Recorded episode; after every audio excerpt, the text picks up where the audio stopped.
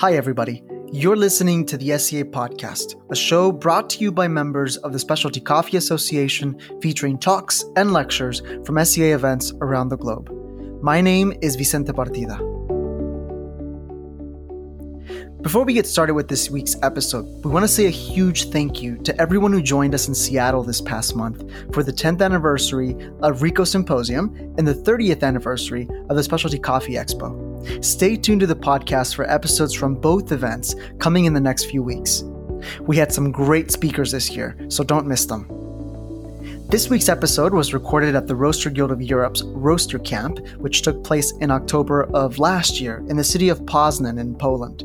Since then, the Roaster Guild of Europe and the Roasters Guild have unified to form the Coffee Roasters Guild. C R G Retreat is coming to the city of Stevenson in the state of Washington this August twenty-third through the twenty-sixth, and C R G Camp is headed to Evora, Portugal this October tenth through the thirteenth.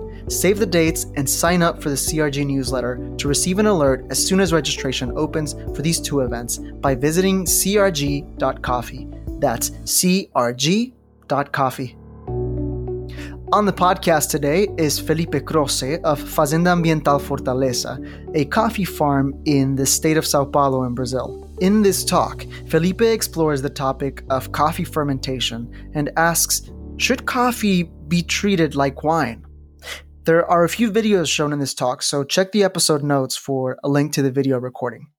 Sonia Grant, vice chair of the Coffee Roasters Guild, introduces Felipe.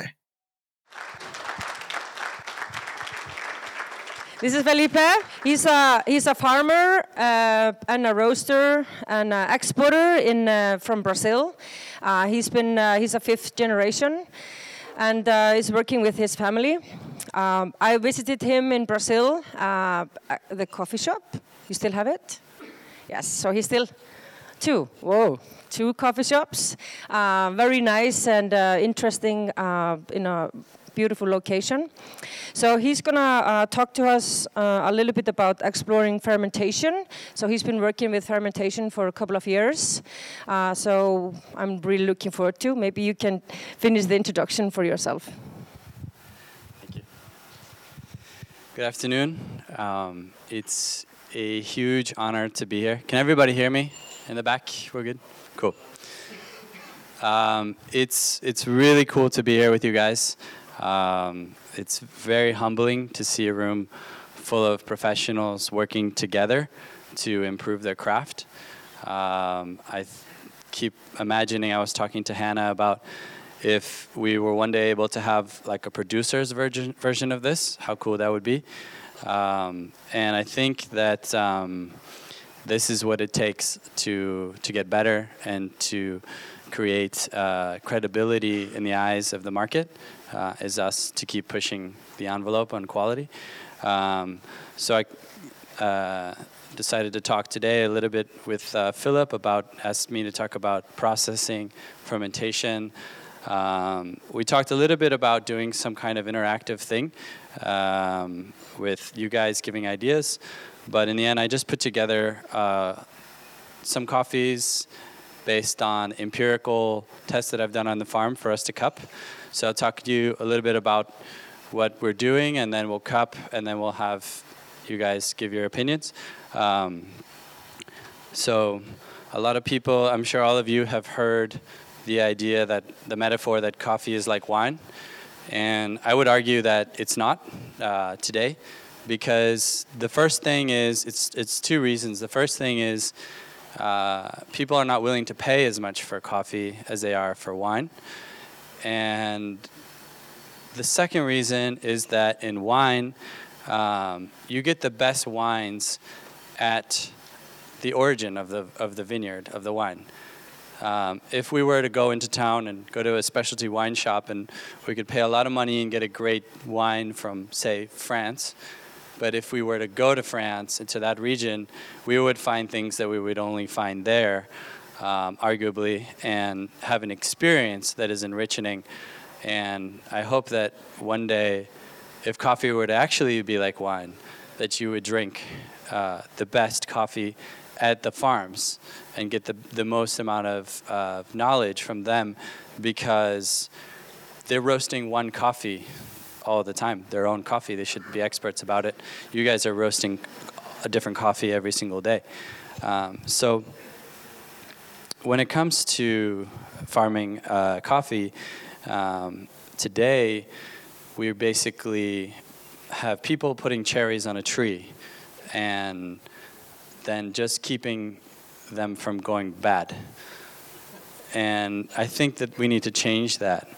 And one of those things is in uh, processing and flavor uh, development and, and having them be a part of that. So when I got into coffee, although I'm a, technically I'm a fifth generation farmer, um, I got into coffee while I was in the U S. Uh, we lived there for a while.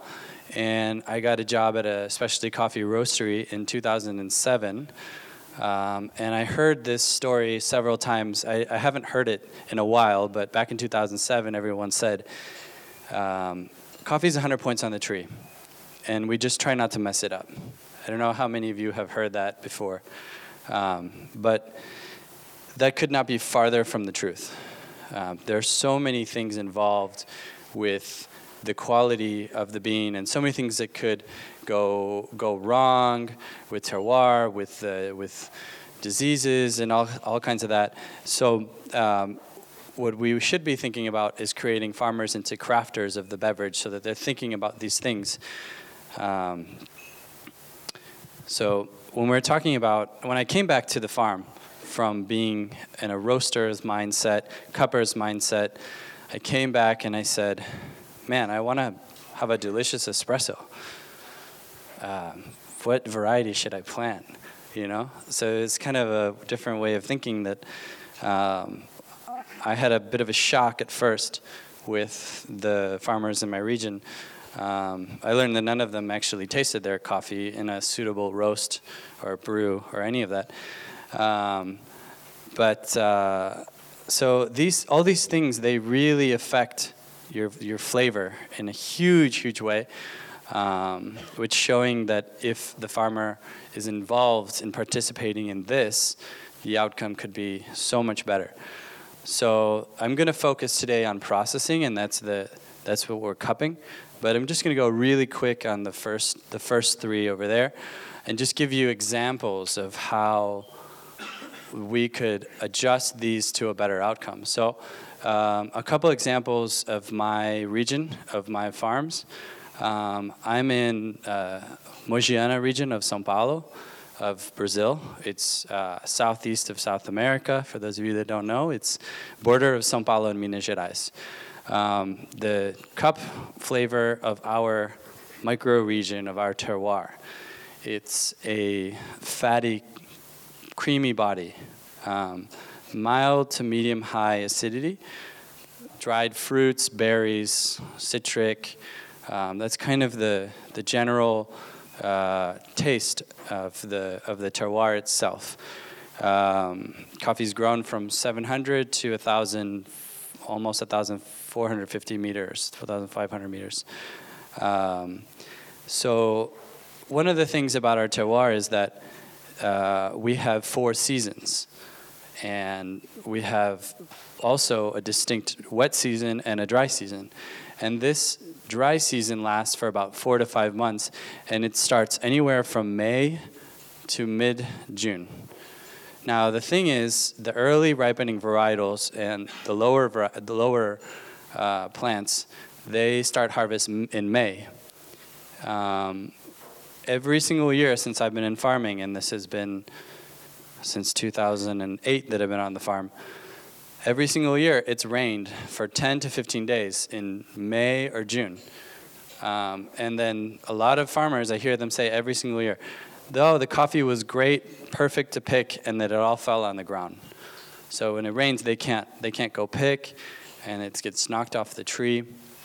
Um, the other thing is it's humid and hot in May, um, which is a um, recipe for, um, one, the varietal will jump the phase, it will go through cherry really fast, and the processing um, will be more delicate. So um, another thing that, that I put up here as farm management that a farmer could do is play with that date of picking. So this is, again, this is very like local, my area, what works in my area. So um, I run two farms. I have a farm at one thousand meters, around one thousand meters, and a farm at one thousand four hundred meters. The, th- the farm at one thousand four hundred meters, I start picking around July fifteenth. No problems with rain at all. The farm at one thousand meters, sometimes it starts, we start usually picking in May. So uh, by picking a varietal that is later harvesting, um, and by conducting, say, shade, and there's things you can put in into the soil that's also allowed in organics, or um, that you can slow down the maturation of the tree. So uh, one example is a variety called Obata, which is a Brazilian varietal. It's a slow ripening tree. Um, it's about a month after uh, Catuaí and a month and a half after Bourbon, which is a fast ripening tree. Um, if you add shade, you can slow this down as well. So I start picking in uh, around June twentieth. So that's when this, the cold month comes in, and the cherries, they kind of stick in this cold cherry phase. Uh, and I have a longer time to pick cherries. So um, there's just a couple examples of coffee's not one hundred points on the tree. It's, there's there's a lot more to that. So um, when I was at this roastery in the U S and I was coming back to the farm, um, my former boss told me, it's really easy. You just need to tell everyone to pick ripe. So that's what I did. Um, it's that easy. Um, no, but uh, over the years, we started um, paying attention to uh, how we were drying.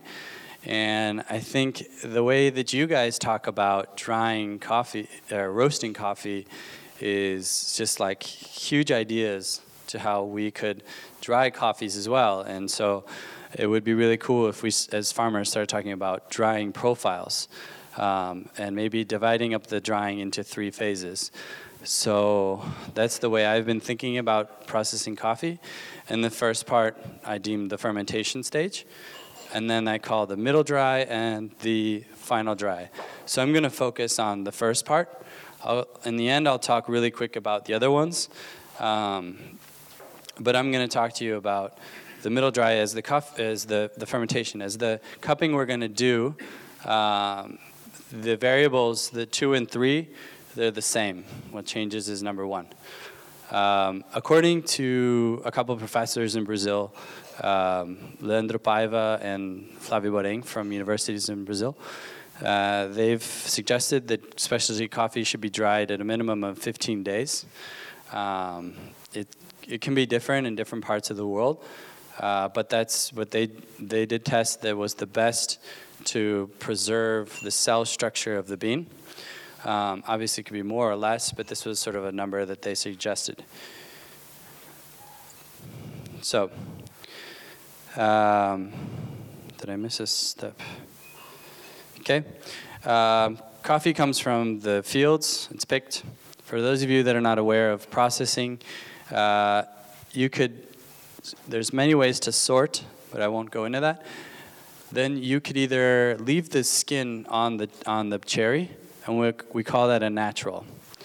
We could take the skin off, and we could take the mucilage off from a demucilager or any kind of reason, and we dry that. So there's no fermentation there. That's called a semi-wash or pulped natural. Um, you could leave mucilage in varying amounts, and you could also call that a pulped natural, but perhaps uh, makes more sense to call it a honey. Um, if you were to take those cherries that, that you took off the the skin, you could also do this with naturals, but if you take those cherries and you put them in a tank and you dry it, ferment them without water, we call that a dry fermentation or aerobic fermentation.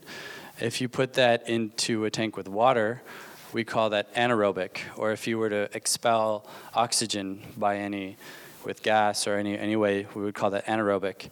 Um, and these have different effects on, on the result of acidity, um, texture. Um, one example that we've noticed is, for example, the picture on the top left, or So, yeah, left is a dry fermentation. Um, we have more acetic acid developed um, lower body compared to the one on the right, which is uh, washed, which is with water. Um, with the lack of oxygen, it's like our bodies, we it develops lactic acid. Um, so you tend to get a bigger body out of those coffees.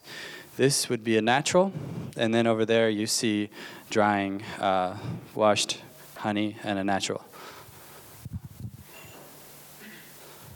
So, uh, what exactly is fermentation? It's the breakdown of uh, substances by bacteria, yeast, microorganisms. Um, this is um, often the breakdown of the sugar uh, that's on the bean. And um, it's important for us to note that for farmers up until today, even today, fermentation is something to be avoided.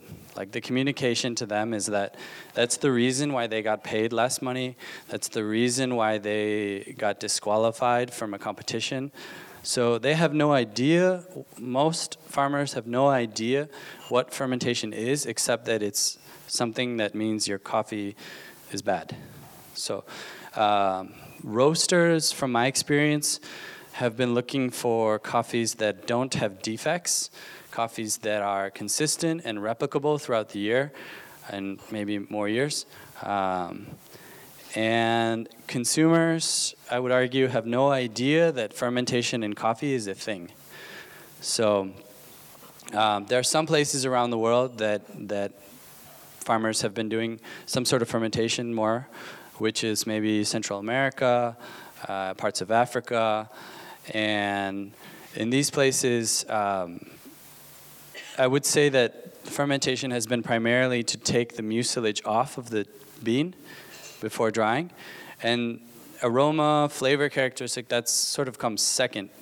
Um, but in many different uh, industries, fermentation has already been well established, it's been well studied, well controlled, and it's been proven to add benefits.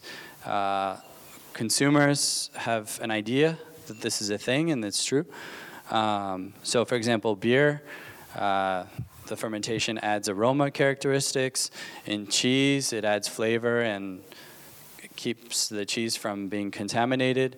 Uh, and in wine, which is perhaps the most studied, um, consistency, um, aroma, flavor, and just the stabilizing of the, of the product itself. So the interesting thing is in wine, we can drink a wine in the airplane, and you know it's it's a it's stable product. But we cannot drink coffee in an airplane and in many other places. So um, that's something to be said.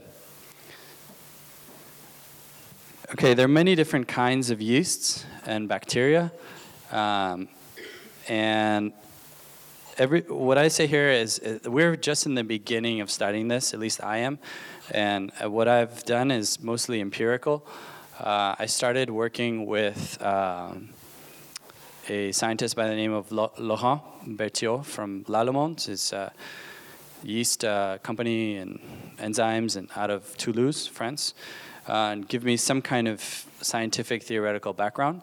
Uh, but this was the first harvest. And uh, in the past, um, I've studied uh, just kind of by myself, and I realized that the best yeast that was working well was Saccharomyces and uh, fruit yeasts. Um, and then Laurent said, yeah, well, you know, coffee's a fruit, it makes sense. But uh, it took me a while to do some pretty bad tests with Hefeweizen ale and other things to figure that out. But um, some of the beer yeasts are grain yeasts. So we've been sticking to fruit yeast as coffee is a fruit. Um, there are other kinds of yeast as well, like lactobacillus. They can be uh, used in when you make yogurt from milk. Uh, it coagulates the milk, and it gives the texture of the yogurt that could be studied. Um, so basically, it's just a matter of lots and lots of tests, just like anything, except with the roasting, you do a test, and then you do another one, another one. And with us, it's like, okay, now I wait one more year you know. So it's a little bit slower on the farms, um, and um, this is some of the things that uh, can be done to help. Uh, measuring bricks, measuring, uh, having a yeast from like a reputable source, and um, measuring everything out, and writing everything down. So uh, there's a lot of study in the flavor components of yeasts, aroma and flavor, uh, that are proven in other substances. And most often than not, some of it carries on to coffee. So if uh, you ask a wine specialist, oh, the Zymoflora X five yeast is super, super fruity. Well, probably it will be very fruity in coffee as well. So that's a good place to start, although I think we need to map out the different strains, what they taste like when they're used in coffee as well. Um, and another note, uh, in parentheses here, is I work in, in Brazil. I work with um, small and medium family farms. Um, most of you don't know this, but there's three hundred thirty thousand farms in Brazil, and two hundred eighty thousand of them are small uh, farms. So a small farm in Brazil is seven to ten hectares. And um, that means that the infrastructure is not always the, the best uh, high-tech things to work with. So it's about, a lot of the times, at least for me, it's about understanding what's going on and trying to adapt that to the infrastructure, to the way the farm works, um, to the workflow, to to have that um, to have that work. So uh, a lot of it is like uh, done in water. What do you call it? Water tanks. Uh, this is a five hundred liter tank, and so.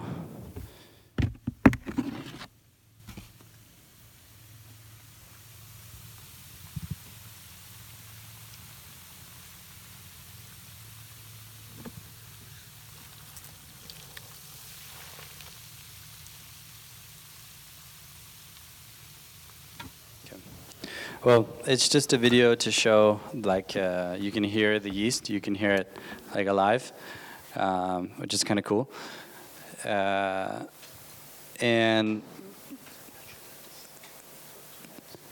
um, that's in a in a controlled tank. So um, what happens when you do uh, fermentation in a tank is once you stop it, that fermentation is done. Um, If you do a honey or a natural on the patio, um, it could go on for up to a week. Um, so there's several different ways that you can go about doing that. Um, the things that, that uh, we've noted so far that fermentation is interesting is, um, well, it changes the aesthetic of the bean. Um, it goes to a darker color, maybe a darker blue, especially in washed. The density of the bean goes up. Um, and it becomes more homogeneous uh, bean. So that's going to change the way you roast as well. Um, according to uh, Laurent and the studies that he's done, that and he so far is a believer of only using the mucilage that's in the in the coffee bean itself. So the test that we've done so far is it has a graph that the fermentation can improve flavor up until a point, and then it gets worse. And this could be anywhere from fourteen hours to forty-eight hours, depending on the temperature, depending on the amount of water. Um, and he says that uh, he's a believer that the, the yeast, they enhance the flavor that's in the varietal. And the test that we've done, I, I, I, I see what, what he says, and it basically makes the coffee cleaner, makes it a little crisper, makes it easier to pick out uh, the, the flavor notes that perhaps we want. Um, I've done some tests where I actually push the fermentation more. Um, so I kind of guessed that the, maybe it was the, the sugar level was gone, that the yeast was eating, and then uh, that's when the weird things start happening. So I added sugar, um, and I played with uh, temperature. So I pushed it Uh, for longer longer times of fermentation, um, and also got a lot of activity going on. Uh, and so I would even say that once you do that, you create flavors. So you add flavors that weren't wasn't in the coffee before, Um, and that's where I think uh, needs to be done more study into. You start to get the flavor of the yeast. So there are yeasts that are fruity, there are yeasts that are pineapple, there are yeasts that are not fruity, but they have other uh, characteristics to them. Um, and so uh, there's still so much to be looked into that. That's okay. Okay, so um, the other thing that we found is that um, the the coffees that were fermented, they had an increased shelf life. Um, now, for the purposes of today, I only put eight coffees on the table, so I don't have any from last crop. But um, my coffees, they generally have lasted about uh, ten months. Um, according to my roasters and to the roast coffees that I've roasted, depending on how you store them, of course. But um, my yeast fermentation lasted up until uh, about a month ago. Yeah, go ahead. Um, so uh, they've basically they've had not shown past crop up until August, whereas my other coffees showed past crop around June. Um, So that's something that, uh, the, those are three things that basically we could look into is uh, consistency of the coffee um, and consistency of the fermentation, uh, which if you're a roaster or a barista and you want to dial in a coffee, dial in a shot, and you have that coffee tasting the same, even though it's very fruity, um, you have the fruit always be the same. That could be something interesting. The second thing is um, the uh, enhancement of the flavor that's in the coffee, or maybe even adding another flavor that wasn't there before. And then the third thing is if that coffee can last longer, um, does that bring more value to, to the roaster? Okay.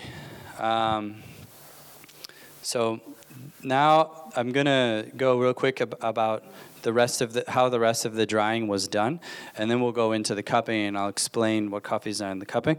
Um, so basically, once you ferment, and uh, if you do this in a tank, uh, once you wash the coffee, that's fermentation's done, and then you're into the middle dry. If you do it um, like natural, straight on the bed, uh, depending, it depends a lot on the the humidity level of. Uh, your your terrace, when you're picking. Um, so what I've found is that um, the ideal sort of drying for naturals is between fifty and sixty percent humidity. Uh, there's a couple of naturals there that were dried on different uh, moisture moisture levels. And so if you ask a farmer, how long did you dry your coffee? And they'll always say, well, it depends if it was June or if it was July or if it was August. So for us, in our region, it starts at like seventy percent humidity. And then in August, it'll be like thirty, twenty-five, thirty percent humidity. Um, and so uh, the flavors that I've liked uh, have come around fifty percent humidity, fifty to sixty percent humidity. So the the middle dry, though, is, as far as I've understood it, the least influencing on the flavor. Um, that's when the fermentation is done, and that's when you're you're bringing the coffee down. I do it to about eighteen percent humidity, um, and I can dry this fairly uh, fairly quick. It's not going to affect the, the, the coffee is pretty stable still. It's a pretty alive. And then the last part of the drying is, it's kind of like a roasting profile. That's where I found that it's it's the most sensitive. So um, the last part of the drying at eighteen percent, we put it under shade. We do what we call a volcano, so we get it very uniform um, into the end of the drying. Okay, uh, this is just a couple examples of uh, good drying and bad drying. Um, and the final dry, uh, the picture on the left, um, it gets really hot in there, and the sides are totally closed. So that's basically like an oven. And I tell, coffee is like actually very similar to humans in terms of the conditions that it likes to grow in, the conditions that it likes to dry in. And so it's something simple that I tell farmers is, if it's too hot for you inside there, it's too hot for the coffee. Um, so uh, they can get up to forty, fifty degrees C inside the left. Um, whereas the right, if you can see, there's a shade net installed on the top of that, and so it won't go higher than thirty C. um, which is crucial, especially uh, a lot of farmers, once they, before they export, they will bring the coffee back to dry if it's gone up above eleven percent. They'll dry it back, and that's when a lot of the, the quality is lost. Um, here's another video, we'll go without volume, but um, if you can see, this is the same coffee, um, but they're two different colors. They're roasting very differently. This one is darker, um, as this one is much lighter. Um, they're both started, they're roasted in the same profile, started at the same time. Um, one is a, nat- a regular natural, and one is a natural that was fermented in a tank with water, with yeast, uh, for forty-eight hours. So they're both on the table, but if you could see, um, the roasting is totally different. So once we start changing uh, uh, profiles, that might change your roasting profile as well. So today we talked mostly about naturals, pulp naturals, and washed, and I assume that you guys uh, roast them, approach them differently. Um, once we start, if if the coffee industry starts to play with fermentation and play with the density of the beans, um, you might have to see adjustments in your roast profiles as well. So, all right, I can see some people getting sleepy, so we'll go into cupping. Um, I prepared for you guys eight coffees, um, basically one through four. You want to ask a question? Yeah, one question. Uh, if you do the wash coffee, uh, you can have the demonstration machines. Is there really a fermentation that's still going on? Because I thought all the mucilage is taken off. When you if you take the skin off and then demucilage it, then there's no fermentation. Nah, maybe something on the tree, but if you took all the skin, the the sugar off, then you go straight into drying. Yeah. You talk about controlled fermentation, but you also said it's a line. How how much can you really control it, and how or do you control it, or and how? Um, yeah, I think that you can control the um, the temperature, uh, the amount of sugar, the yeast. So either you're using wild yeast, which is, uh, you know, spontaneous, or you're using a yeast that was from a laboratory, and it should do what its D N A says. Uh, now, doing it in those tanks, it's pretty hard to control. Um, but if, if you were to have like stainless steel tanks and stuff like that, kind of like the wine industry, then you could control uh, the hygiene, you could control the amount of oxygen, all kinds of things. And so, um, you know, the purpose of what I wanted to show you guys was that, like, once you cup this, if you guys could answer me, does fermentation influence flavor at all? Like, is this something that we should look into? Like, is does it change flavor enough? Um, and again, this is empirical. Um, And it's far from, I think, the, the final result. There, there are some mistakes I made. Um, but uh, we have eight coffees. Seven of them are the same varietal. Um, Catuaí, red Catuaí. One of them is a yellow Bourbon. Um, the rest of the drying was done pretty much the same. The first four coffees are the same exact coffee picked on the same day. Um, and then just changing the, the profile a little bit. Um, and then the next four is a five through eight. That's a play on um, the humidity while drying. Um, so if we have any more questions, or if we want to go into cup. Yeah, yeah Felipe, do you work with uh, what activity? Do you no, I, what I, a, one what activity um, value better than another one in terms of taste or and or shelf life? Uh, I have not done much tests on water activity, just sensory. All right.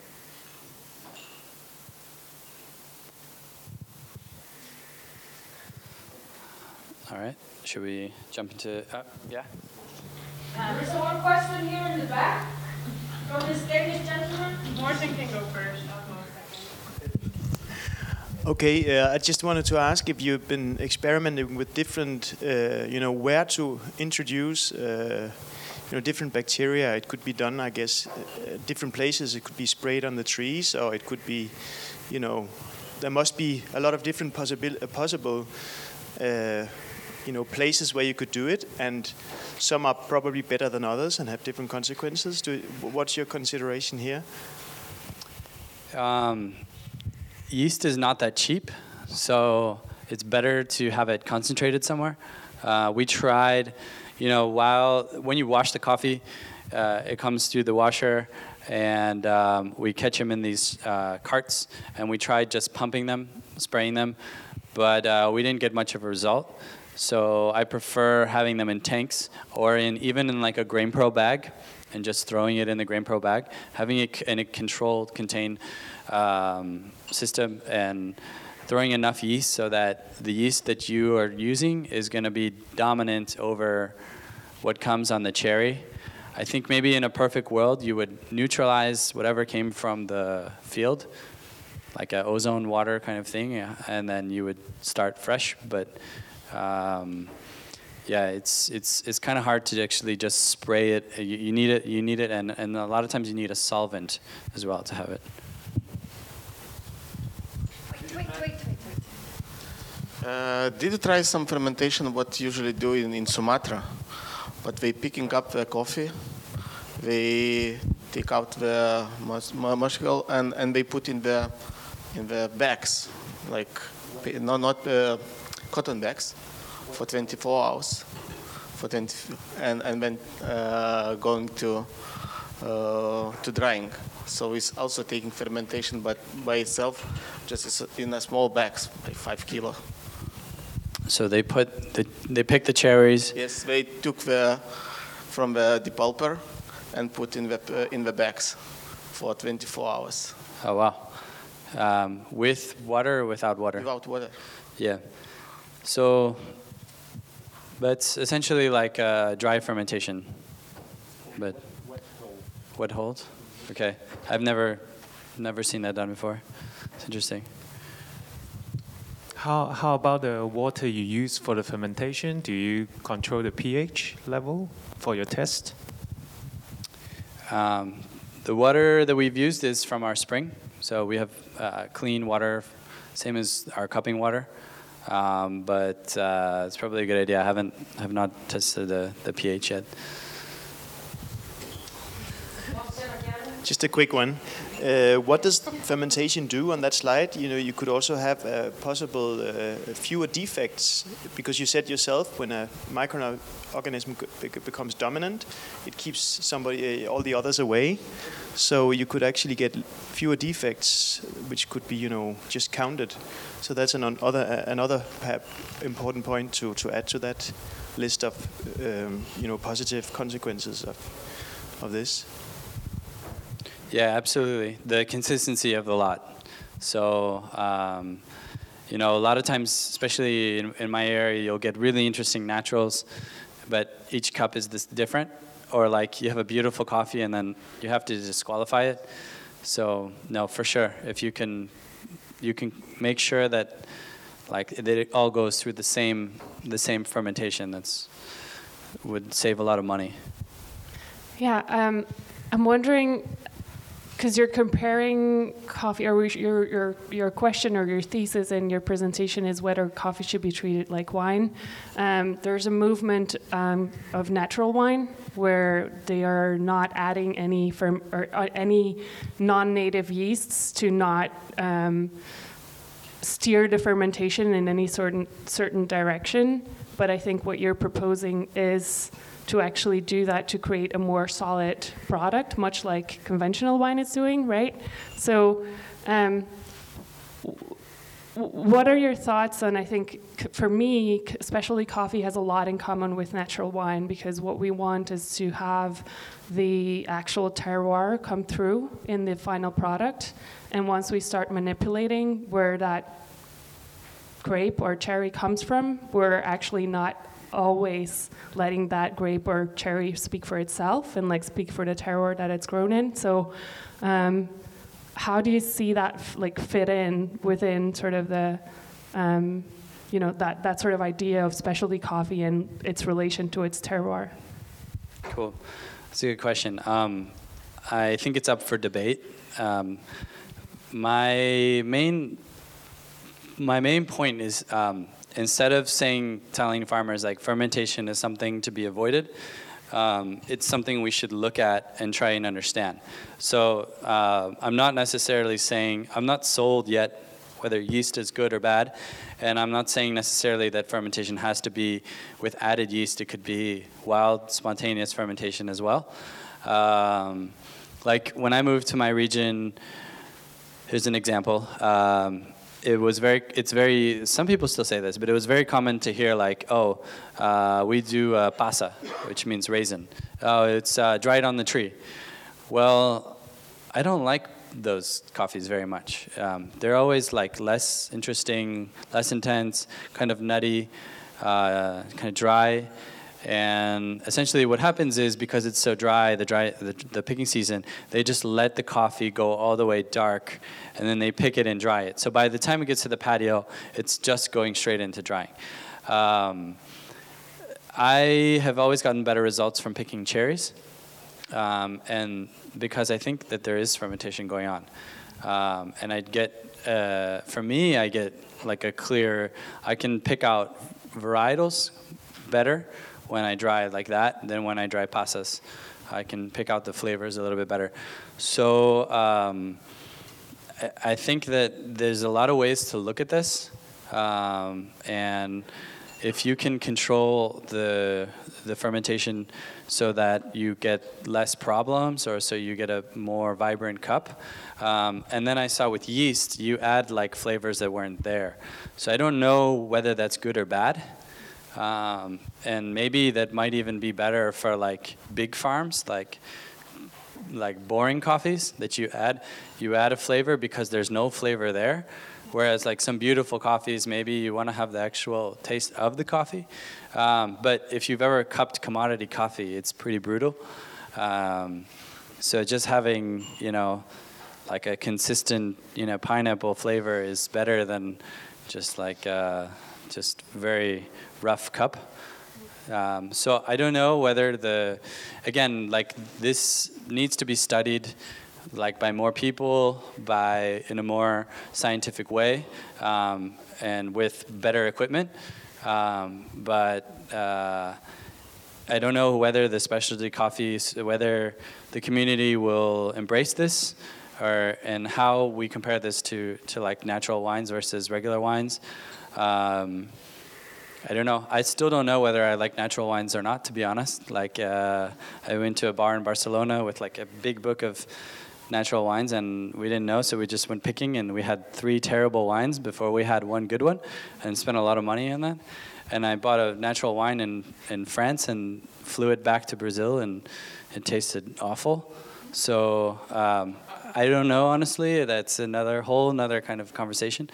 But um, the basic point here is just uh, show you guys um, coffees with some controlled variables and then see what you guys think with the like the outcome and whether this is something that should be studied more or not, um, because there's still a lot a lot needs to be studied. Yeah, I just have a quick question regarding to what Martin was uh, asking about, uh, like regarding defects. You said that the um, coffees would uh, become more dense when you did this kind of tank fermentation. Um, when you milled the coffees, did you see, I mean, because you would do like one, the ones with density, they would sort out like the lighter, more awful beans. Would you say that you have less of those? Have you done any numbers of that? Like, do you actually have less defects or less bad beans because the other good stuff became more dense? Do you see what I mean? Did the variables get bigger? Uh, I didn't make that no. analysis yet. I would say probably no, mm. probably the same. Yeah. Um, what we do is we separate floaters yeah. from... Uh, And and one thing that I messed up on my on my um, experiment was when you ferment, you get a lot more floaters coming up, and I didn't take them out right away, and then and then at the end they had sunk down. So those are less less ripe beans, less dense beans. Um, that uh, when you do a fermentation, you get more floaters than when you just wash. So maybe you get a cleaner cup from that. Yeah.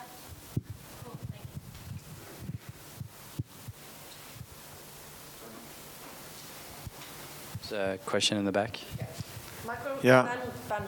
I know in the wine industry, um, when you ferment, the temperature during fermentation is crucial to the end product, the quality of. Do you control the temperature? And if you do, um, how do you, what do you look for, a high temperature or a low temperature? It's a good question. Um, that's a little bit on the table, um, different temperatures. Um, I don't have like a lot of uh, data yet. I don't have enough to make a result, but um, at forty degrees C, this, this is a study done in Brazilian universities. At forty degrees C, the uh, embryo dies, so the coffee dies. Um, and then the cell wall starts breaking, and the, the all that's in the cell, the amino acids, proteins, all that stuff, it, it gets spread out. So they can they can do like a cut in the in the bean and look under a microscope, and you can see all that. So what happens with coffees dried above forty degrees C is um, the oxidation process happens faster. So the, everything that gives taste is, is still alive. It's spread out. So like, um, you know, after thirty days from drying, the, the, the tannins will go away much faster. The coffee might taste great when you're at origin cupping it. And then three, four months later, just dies really fast. Um, so if you dry a coffee slower, and then if you dry a coffee at lower temperatures, say around like thirty-five degrees C, you preserve that cell structure for much longer. Um, while you're fermenting, and there's a there's a coffee on the table dried at uh, thirty-four degrees. There's a coffee dried at thirty-two degrees. There's one at twenty-eight and one at twenty-five. Um, there's a slight variance in humidity in them as well, um, but I it's my guess to say that that affects the flavor on the type of the type of flavor profile. And then we did some drying. We did a whole bunch of experiments that did not really work out. They, I mean, they worked, but they're very, very small, minute changes that I decided not to put them on the table because it was too cold.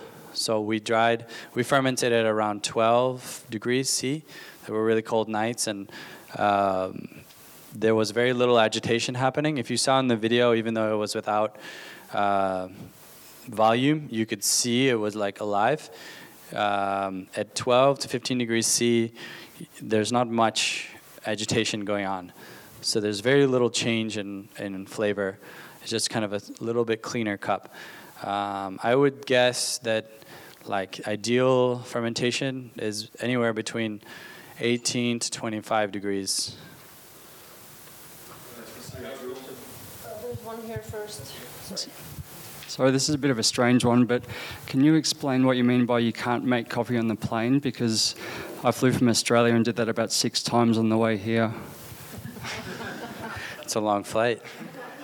Um, I mean, did you bring your AeroPress? Okay. I mean, you can't get good coffee like served by the stewardess and stuff like that. It's like um, basically like commodity wine tastes not bad, and commodity coffee tastes awful. So I don't know if fermentation can help commodity, because like you get, you're not going to tell a commodity farmer to pick differently, to dry differently. They just, they aren't going to do it. They're not going to do it. But if they can, in eighteen hours, like change their flavor, you know, from a seventy-eight to an eighty-four, like then that could, they would do it, you know, but They're not, they, they're not going to do what we're telling them to do. We're not going to do raised beds. They're not going to pick ripe. They're not going to do any of that stuff. Uh, at this point of experiment, is it po already possible to tell what uh, the flavors or qualities of coffee the fermentation will emphasize, even before the fermentation takes place? Uh, well, I think maybe we should cup, um, but uh, it's still like I'm still kind of guessing. You know, I'm not like a, haven't done this like very scientifically, but um, a few things that I've picked out, um, the fermentation gives a cleaner, crisper cup. So in my area, I get a lot of like dry, nutty notes that I can get away, I can kind of get out of the cup. Um, if I do an acidic fermentation, I increase this, the, like the citric, even sour notes, uh, and I get a lower body. You get like a, even an effervescence about the coffee.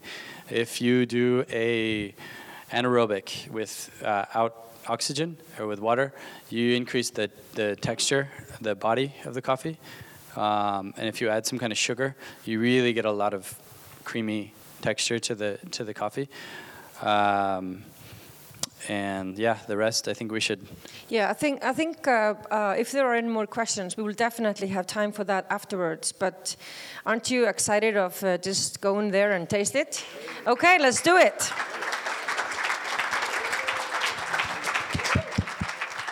So one through four is the same exact coffee. Same exact trees picked on the same exact day. Did you guys taste any difference between numbers one through four? Cool. So that the only, the varietal is the same, the plants are the same, the management's the same, the part two, part three of drying was the same, so the only thing changed was number one. I'm not saying that I, I got it right. I, I think I messed up a lot, but I just wanted to show you guys like that how much change can happen uh, in each of these steps if, if you if you start to go into it. So number one is a regular natural. That's basically like uh, pick the coffee, put it on a on a raised bed, and dried it. Um, this was a fairly um, dry part of the year, so this was done in August, early August. In early August, my humidity is around forty percent. Getting below forty percent. Um, so for me, I feel like it's a little too dry. I don't get enough interesting fruits out of it that I would like, personally, my personal, okay. Um, number two is, uh, I put it, I took the skin off and I put it in a tank uh, with water, and I wanted to ferment it longer. Um, the reason why I wanted to ferment it longer was uh, I wanted to influence the body. Um, so the put sugarcane juice uh, that we have on the farm, we just ground it and threw it in. So that's seventy-two hours, uh, open tank. Um, and so f I don't know what you guys think. For me, I saw some changes. The coffees are very fresh. Uh, there's some, some green so sour notes, but the body I thought was, was changed quite a bit. Number three uh, took the, it's what I showed you guys in the video is three and four. So number three um, took the skin off, put it in a tank, threw water and um, sugar and uh, the champagne yeast. This is a very fruity champagne yeast.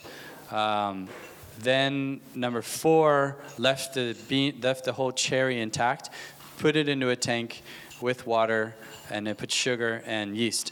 And um, originally I was gonna do this at a brewery, in a stainless steel tank, but they got busy, and so I, I improvised. And I wanted to do it at a slightly higher temperature because the tests we had done in July was really cold. Uh, but I think the fermentation was so alive that it jumped the temperature pretty high. So it got up to thirty-four degrees on number three and thirty-two degrees on number Uh, four. What, what did you guys think of the first four? Anybody want to? Um, who liked number one the best? Wow.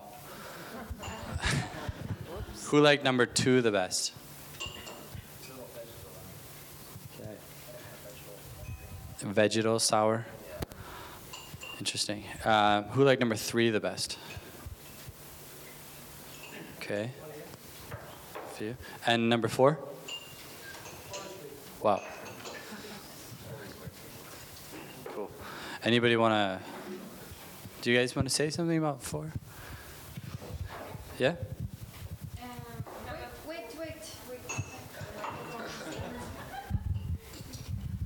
No, but I should say number three and number four I liked a lot. Uh, number four I probably loved.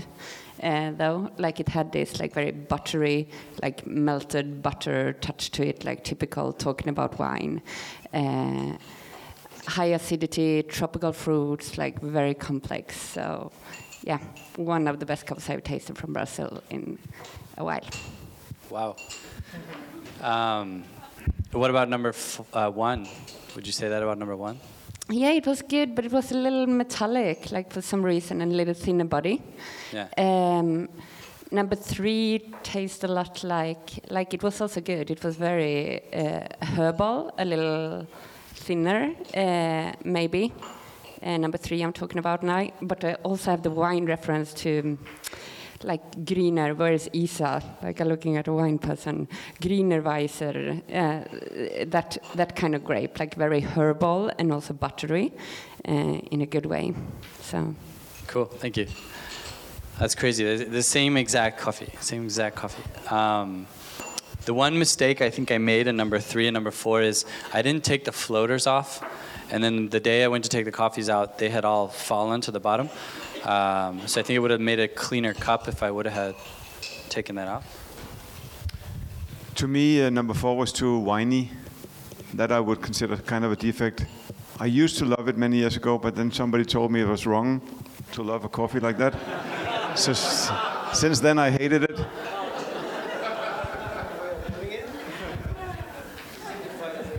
I think that's why we cup in silence.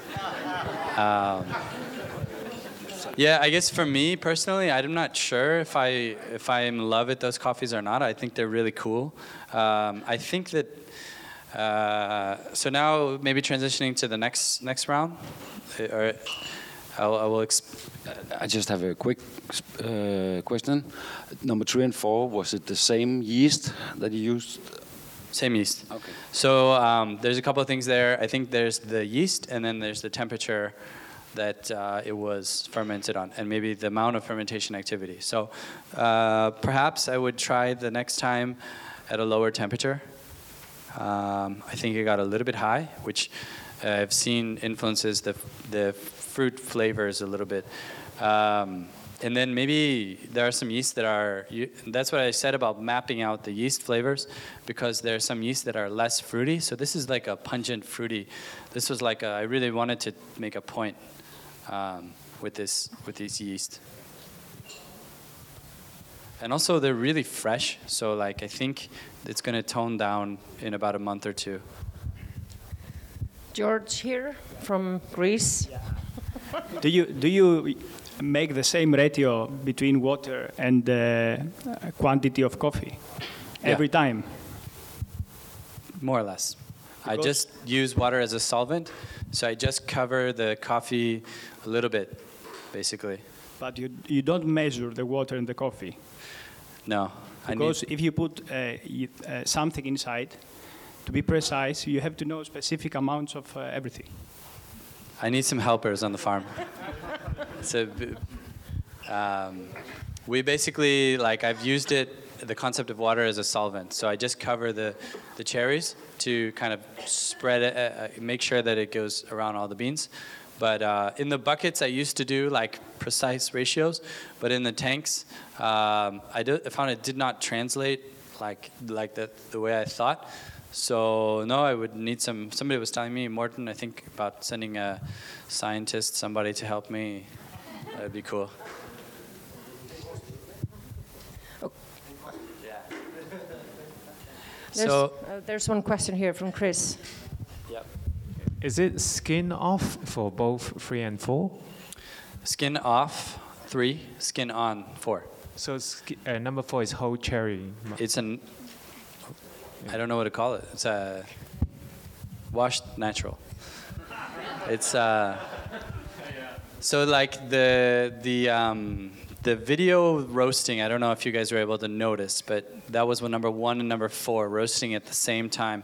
I put them in the same temperature, uh, and then they they were like they roasted totally different. Number four was much more dense, and so if you were to roast number four, it's it's. totally different than roasting number one. Um, and I think, I don't know what it is that is eaten, that is fermented away, uh, if it's like a sugar or something, um, but you can you can roast it at a higher temperature than, than the regular natural. Right. So uh, I'm sorry we are kind of out of time, Felipe, but uh, thank you very much for this. Don't clap right away. Okay. Okay. Thank you, Felipe. Thank you. Thank you. That was Felipe Croce speaking at Roaster Camp in Poland in October twenty seventeen. Don't forget that Coffee Roasters Guild Retreat is coming to the city of Stevenson in the state of Washington this August twenty-third through the twenty-sixth, and C R G Camp is headed to Evora, Portugal this October tenth through the thirteenth. Save the dates and sign up for the C R G newsletter to receive an alert as soon as registration opens for these two events by visiting c r g dot coffee. Again, that's c r g dot coffee. This has been the S C A Podcast, brought to you by the members of the Specialty Coffee Association. I'm Vicente Partida. Thank you so much for listening. See you next week.